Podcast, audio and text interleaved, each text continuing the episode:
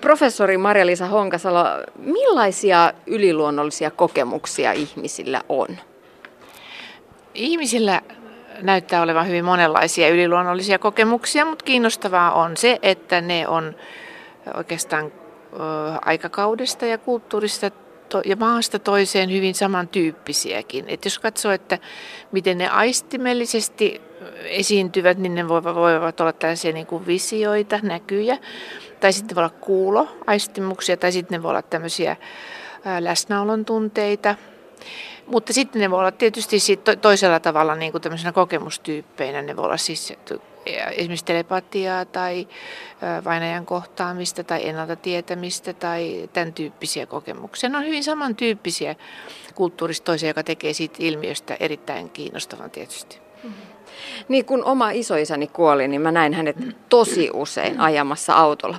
Onko tällainen tyypillinen kokemus? No se, se on tyypillinen, se on tavallinen kokemus. Se on huomattavan tavallinen kokemus. Ja, ja, ja nämä on just sellaisia asioita, mistä pitäisi puhua ihmisille, koska nämä on Suomessa aika stigmatisoituja, siis le, häpeä leimattuja ehkä, jos sanoisi näin, niin edelleenkin. Ja ihmiset pelkää kertoa. Ihmiset pelkää sitä, että he tulee niin kuin ikään kuin naurunalaisiksi tai heitä leimataan niin kuin semmoiseksi ja tämmöiseksi poikkeavaksi.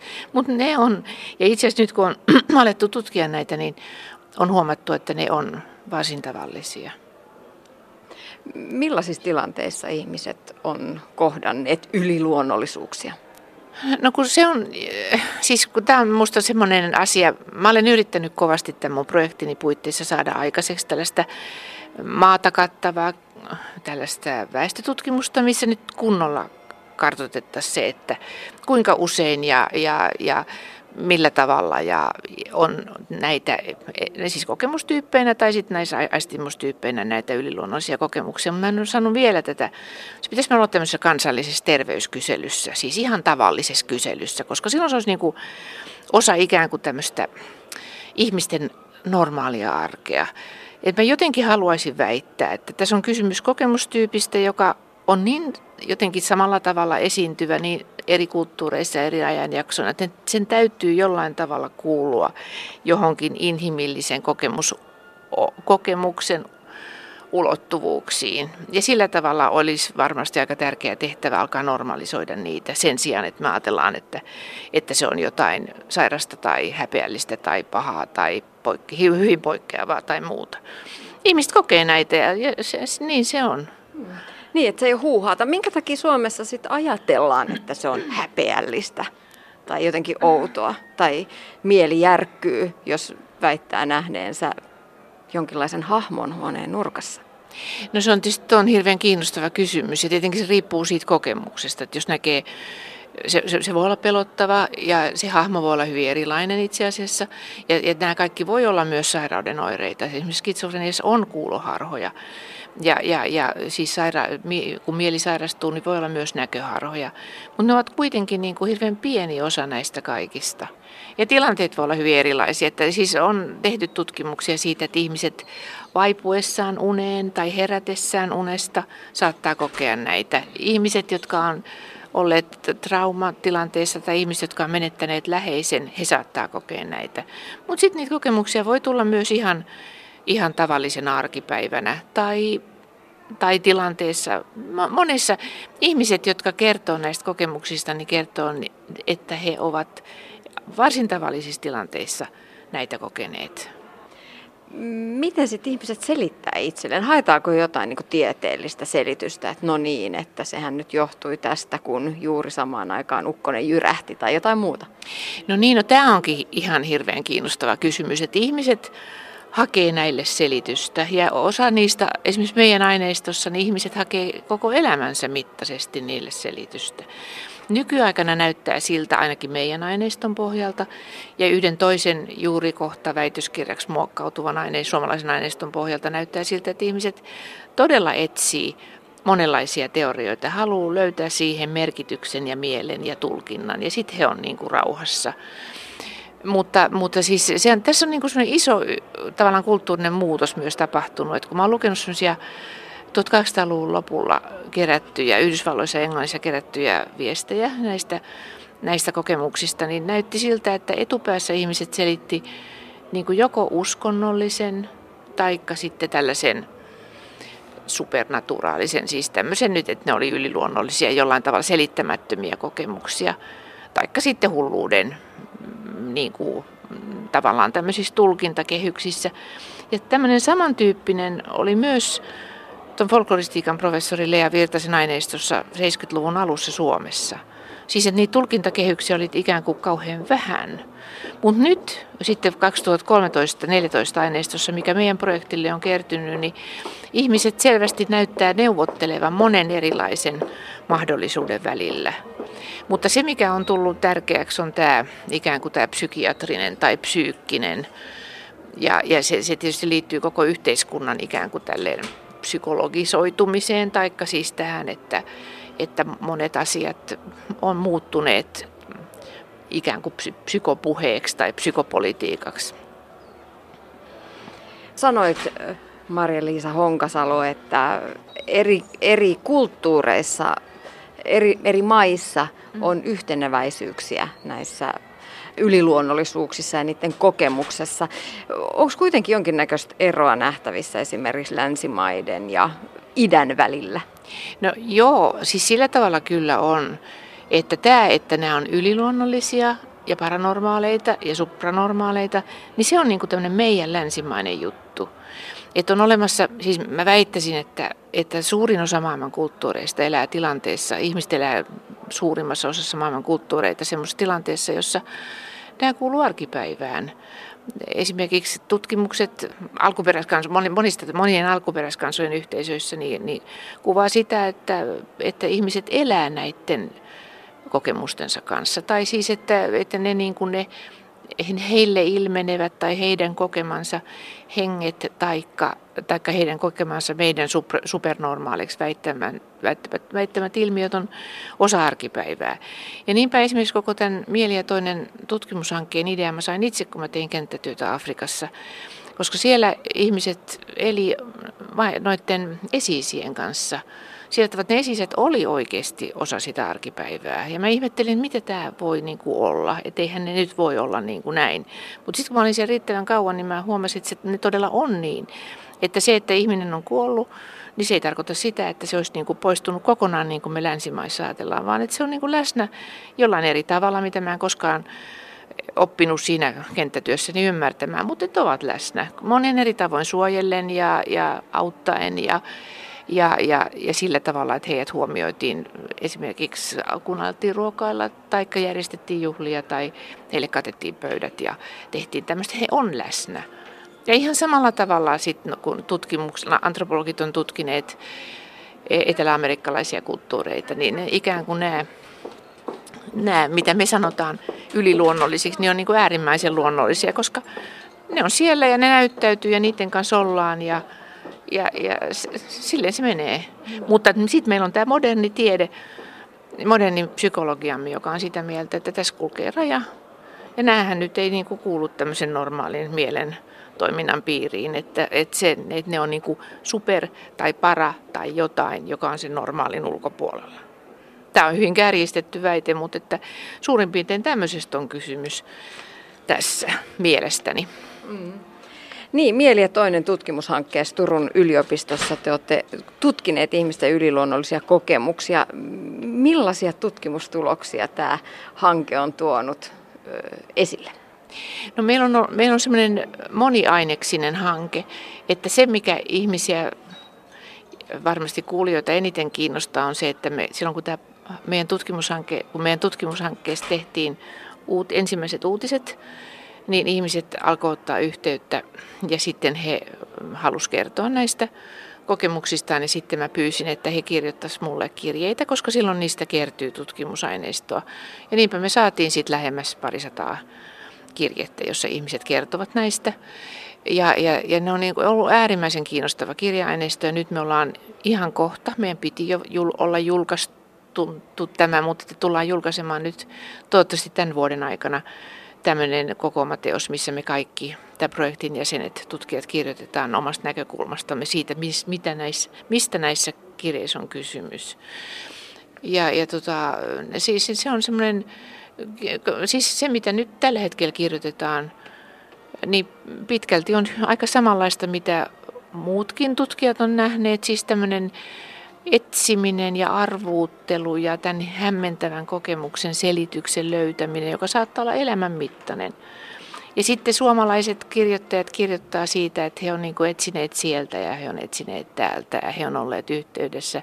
He on lukeneet sitä ja tätä kirjallisuutta ja he niin pyrkii ymmärtämään, mutta he ei ole vieläkään oikein löytäneet selitystä. Ja sitten he on niin kuin, useat kertoo, että he on käyneet lääkärin luona. Toiset on kertoo, että he on käyneet seurakunnassa. Nämä, välttämättä nämä selitykset ei ollut kovin paljon useinkaan uskontoon liittyviä. Siis Suomessa me ollaan aika tämmöinen sekulaari maa. Mutta, siis, mutta kuitenkin siis myöskin näiden instituutioiden piirissä. Ja sitten he monet kertovat, erittäin monet kertovat siitä, että he eli elävät tämmöisen häpeäleimän pelossa, taikka sitten he olivat kokeneet suoranaista, suoranaista niin kuin häpeäleiman saamista tai tämmöistä stigmaa. Ja, ja, ja silloin se tietysti on johtanut heidän elämässään aika tai hyvin hankaliin tilanteisiin, mistä he halusivat myös kertoa. Ja sen takia me haluttiin myös kirjoittaa tai, tai, tai luoda yhdessä tämä antologia, tämä koko Mateos, koska me haluttiin tehdä se, tai halutaan tehdä semmoinen kirja, jossa ihmisiä, ihmisiä pyritään vapauttamaan tästä häpeäleimasta ja, ja halutaan kuvata, että nämä kokemukset on myös Totta kai niistä, niin kuin mä sanoin, että osa on varmasti sairauden oireita, mutta vain pieni osa. Mutta nämä kokemukset on myös jotain sellaista, jotka kuuluu inhimillisen kokemuksen piiriin. Ne on siellä reunalla ja ne on jäänyt tutkimatta, ne ei ollutkaan kiinnostavia. Ja, ja sitten niille on tapahtunut niin kuin väittäisin mielen tutkimuksen ansiosta semmoinen marginalisaatio, joka sitten niille kokijoille on merkinnyt stigmaa ja stigmatisaatiota. Mutta olisiko aika tällä hetkellä muuttumassa? Tällä hetkellä hän on nousussa uushenkisyys. Ja jos mun joku ystävä sanoo, että hän on nähnyt hahmoja heiluvassa tuolla verhojen keskellä, niin ei, ei me suhtauduta ehkä enää sillä tavoin. Saatetaan jopa ajatella, että aha, onko sulla näkemisen lahja? Mahdatko mm. päästä mukaan sieluenergiaan ja ehkä näkemään entisiä omia elä, elämiesi, mitä on ilmoilla tänä päivänä tällaista Joo. uushenkisyyttä? No tämähän on ihan mahtavaa, koska tässä on tapahtunut muutos tämän kolmen vuoden aikana. Mä en oikeastaan pysyisi mukana, koska, koska siis se, että ihan totta, että nyt on tullut niin kuin vaikka minkälaista tota, terapiaa ja suuntautumista ja uuspirituaalisuutta ja, ja, vaikka, ja vaikka mitä. Ja sitten on niin kuin myöskin, mikä on erittäin kiinnostavaa, niin on syntynyt yrityksiä ja yritystoimintaa. Ihmiset toimii enemmän ja enemmän medioina. ja sitten ne niin kuin toimii erilaisissa ammateissa. Ihmisten luovuus ja kekseliäisyys on niin kuin rajaton. Ja se, että et, et, tota, et, et toisaalta jos terveydenhuolto jättää ihmisiä ulkopuolelle, niin, niin totta kai ihmiset on kekseliä, että ne on olleet jo netissä kauan aikaa. Ne on löytäneet myös kansainväliset keskustelupalstat. Mutta Maria-Liisa Honkasalo, miten näet tutkijana tällaisen ilmiön, että meillä on enkeliparantajia ja, ja kaiken näköistä, jota voidaan myös miettiä, että, että mennä, missä menee se ihan oikeasti se raja, että mikä on okei, milloin voidaan ö, väittää, että me parannetaan esimerkiksi ihmisiä. Niin, no, totta kai tuossa tulee ammattieettinen kysymys myös, jota, jota joutuu miettimään. Ja, ja, ja se, että et, et siis, mutta että niin kuin ihmiset tietyllä tavalla mennessään erilaisten parantajien luo ja hoitaessaan erilaisin parannusmenetelmin ei ole koskaan väittäneetkään olevansa Valviran tämmöisiä ammattiterapeutteja ja, tai menemänsä he, heidän luokseen. Mutta että totta kai siis se, että, että siinä pitäisi pitää semmoinen eettinen raja kauhean tarkkana, koska, koska eihän toista ihmistä saa hoitaa niin kuin millä vaan. Että totta kai se, siinä on niin kuin semmoinen raja, josta, josta keskustellaankin tällä hetkellä aika paljon. Niin, silti musta, se on, musta on hirveän erikoinen ilmiö sen takia, että tänä ajan mm-hmm. ihmiset, kyllä me uskotaan tieteeseen. Pitää olla mm-hmm. tieteellisesti todistettuja asioita. Me ollaan kouluttautuneempia kuin koskaan aikaisemmin mm-hmm. länsimaiset ihmiset, suomalaiset ihmiset. Me, pystytään, me halutaan ja pystytään selittämään asioita tieteen avulla. Miksi silti halutaan uskoa yliluonnollisiin, parantaviin kive, kiviin, sieluenergiaan ja enkelihoitoihin? Tuo on iso kysymys ja, ja tota monet tutkijat on sit lähteneet miettimään tämmöisen reenchantmentin tai tämmöisen uudelleen lumoutumisen käsitteen kautta. Siis että ikään kuin tämä rationaalis, rationalistuminen, rationaalistuminen ja teknologisoituminen on mennyt liian pitkälle.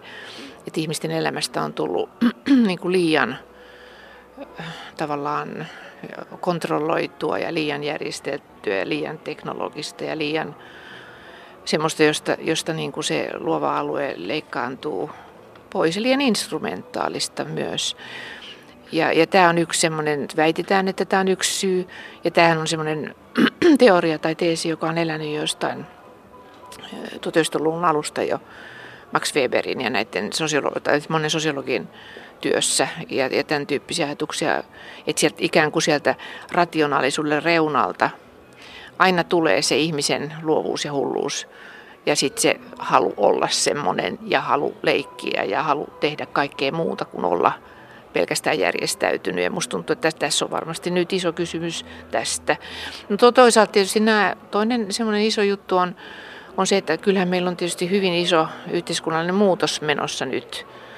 Ja monet antropologit varsinkin on, on korostaneet sitä, miten tämän tyyppiset ilmiöt tulee populaareiksi, suosituiksi ja, ja käy, käyttöön silloin, kun yhteiskunnan ikään kuin nämä perusrakenteet ja kuviot murtuu ja muuttuu. Että semmoiset Jane ja John Komaroff on kirjoittaneet Afrikasta ja siitä, että miten noituus Afrikassa on saanut aina jalansijaa silloin, kun on ollut isoja yhteiskunnallisia muutoksia. Joku tämän tyyppinenkin tässä varmasti on, että, että meillähän on Suomessa esimerkiksi tapahtunut kuitenkin hirveän nopeasti tämä hyvinvointivaltion purkaminen ja, ja semmoisen niin kuin tavallaan aika hulvattoman uusliberalismin läpilyönti koko yhteiskunnassa. Että jos siinä nyt sitten niin kuin ottaa enkelistä kiinni, niin emme ihmettele sitä, että, että, että näin voi tapahtua. Toisaalta ajattelin myös, että jos ihan radikaaliksi mennään, Marilisa Honkasalo, niin uskonnossahan on kyse ihan samasta mm, asiasta. No. Halusta uskoa yliluonnolliseen ja uskoa mm. tuonpuoliseen, selitystä ja lohtua mm. jotenkin sille, mitä, mitä esimerkiksi kuoleman jälkeen tapahtuu. Joo. Näin on. Ja, ja siis jos nämä ilmiöt ovat, sitä, sitä mä tarkoitankin just, että Lea Virtasen aineistossa, näissä aikaisemmissa aineistossa, ne, kun ne meni kauniisti sinne uskonnon alueelle, niin ne olivat uskonnollisia kokemuksia. Uskonnossa on aina niin kuin arvostettu mystiikkaa ja mysti, mysti, mystisiä ilmiöitä ja, ja, ja näiden transcendentaalisten olentojen kohtaamista ja niistä puhumista ja kaikkea tätä. Mutta nyt tämä tilanne on niin kuin erilainen, koska, koska Suomi on hirveän sekulaarinen yhteiskunta verrattuna moneen muuhun, esimerkiksi Yhdysvaltoihin, jossa, jossa tämmöinen, tällaiset ilmiöt on oikeastaan kauhean siis suora, niitä on paljon, niistä puhutaan paljon ja paljon paljon enemmän. Meillä on niin kuin tulossa myös niin kuin tietyllä tavalla tämä meidän enkeli ja muu keskustelu on myös tulossa tietysti niin kuin Yhdysvalloista käsin, yhde, yksi juone siitä. Ja, ja siis kun ajattelen sitä, että kun mä oon itse tehnyt töitä Etelä-Euroopassa, Italiassa, niin siellä on ihan tavallista siis se, että, että ihmiset keskustelee pyhimysten kanssa – ja että ihmisiä niin kuin kanonisoidaan. Siis että ihan oikeasti Vatikaanissa on tämmöinen kanonisointiprosessi, missä niin kuin menee isot kierrokset ja kauheat instituutiot vakuuttaa sitä, että on tehty sitä tätä ihmeparantamista. Tämä on ihan, niin kuin, tämä on ihan tavallista. Tämä on niin kuin näin. Ja meidän on niin kuin, hirveän vaikea täältä käsin jotenkin ajatella, että et, et, et, se, tai sitten me niin niputetaan se siltä, että no joo, okei, okay, se on niiden juttu. Mutta siis tavallaan se katolinen uskonto ja ortodoksi uskonto myös, se sallii näiden pyhimysten ja muiden porukoiden olemassaolon arkipäivässä. Ihan siis sillä tavalla, että ei mitään vaikeuksia. No me yritetään vääntää nyt sitten sinne enkeliväliin, koska meillä ei näitä oikeastaan näitä sekulaarisessa yhteiskunnassa niin kuin sujuvasti näitä hahmoja ole.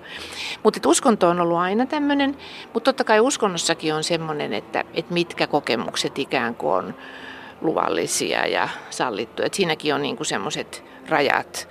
Mutta kyllä e- esimerkiksi ihmiset meidän kirjaineistossa ja meille meidän haastatteluissa on kertoneet siitä, että, että kun he on ottaneet yhteyttä esimerkiksi seurakuntaan, ja jos he on kertoneet kokemuksistaan sillä tavalla, että he välttämättä jäsenä niitä niin kuin kirkon oppien mukaan, niin e, siis ei papit ollut kauhean suosiollisia heidän kokemukselleen, vaan, vaan katsoneet, että sen pitäisi olla niin kuin ikään kuin toisenlainen. Tämmöinen normatiivinen kanta on tullut myös sen instituution puolelta.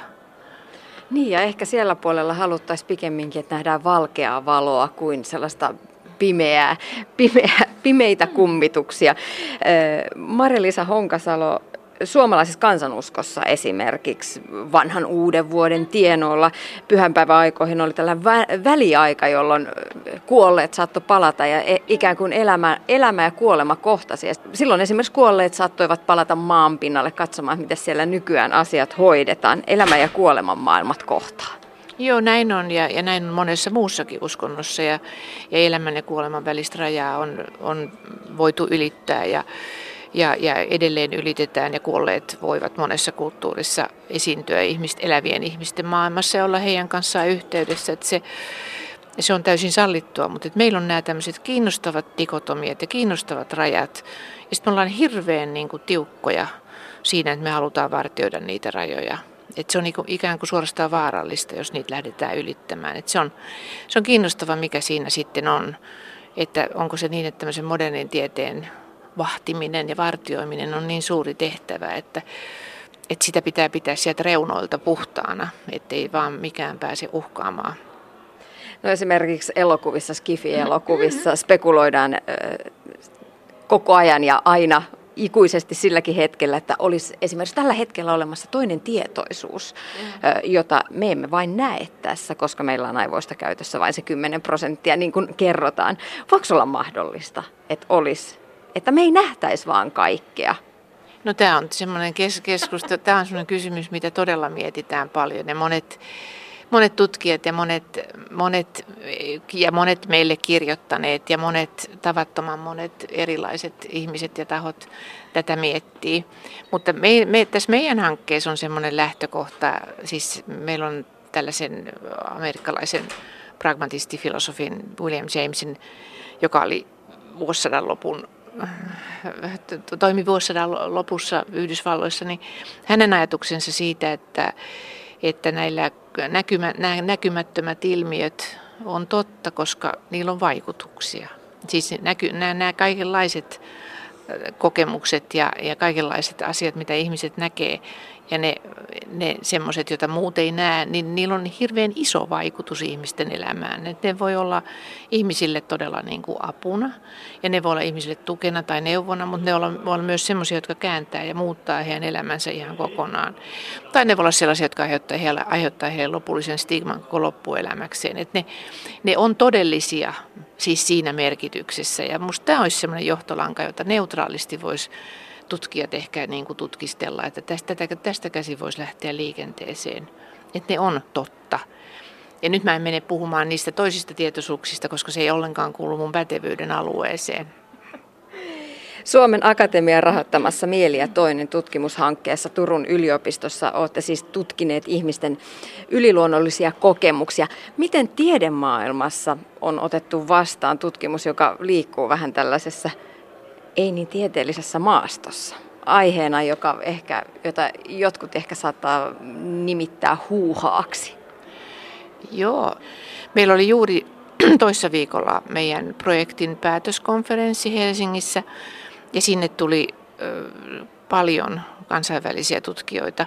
Meitä oli joku suurin piirtein 80 ja oli paljon esitelmiä ja meillä oli kolme varsin arvovaltaista tutkijaa vierasta pitämässä luentoja, jolloin se, niin kuin, se arvovalta minkä, mikä me, ja kiinnostus, mikä me saatiin kansainväliseltä tiedeyleisöltä, he olivat antropologeja, filosofeja, taiteen tutkijoita ja taiteilijoita ja yhteiskuntatieteilijöitä, jokunen oli ja, ja psykologia, niin se oli valtavan suuri ja positiivinen. Ja se, kongre, se kongressi oli todella, siinä oli vilkas keskustelu ja siinä haluttiin jatkoa ja keskustelua ja ja, ja muuta. Että se oli valtavan palkitseva kokemus.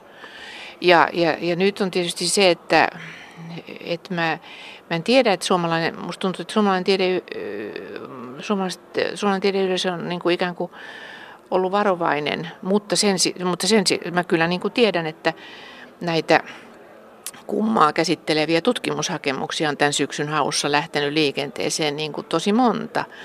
Että jossain on semmoinen kiinnostus, että jossain semmoinen niin kuin kiinnostus virjää ja toivottavasti nyt sitten Suomen Akatemian hakuputki ei tukkoon siitä, että, että kaikki haluaa tutkia kummaa. Mutta tämä oli semmoinen musta mielenkiintoinen ilmiö. Mutta mistä se sitten johtuu, että toiset kuulee ja näkee ja toiset ei?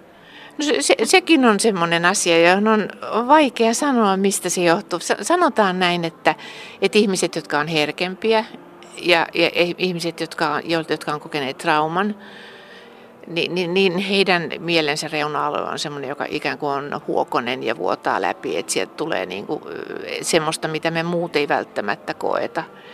Että se on yksi semmoinen ja piiri, sanotaan, että, että näin on, mutta sitten tiedetään esimerkiksi sitä, että, että yli 40 prosentilla ihmisistä, yli 50 prosentilla ihmisistä yhden tutkimuksen mukaan. Nämä ei ole, nämä ei oikein huolellisesti tehtyä nämä väestötutkimukset, mutta on kuitenkin ollut joskus joku tämmöinen, tällainen kokemus. No silloinhan me ollaan tietysti, ne kokijat on monenlaisia, me kaikki voidaan periaatteessa olla.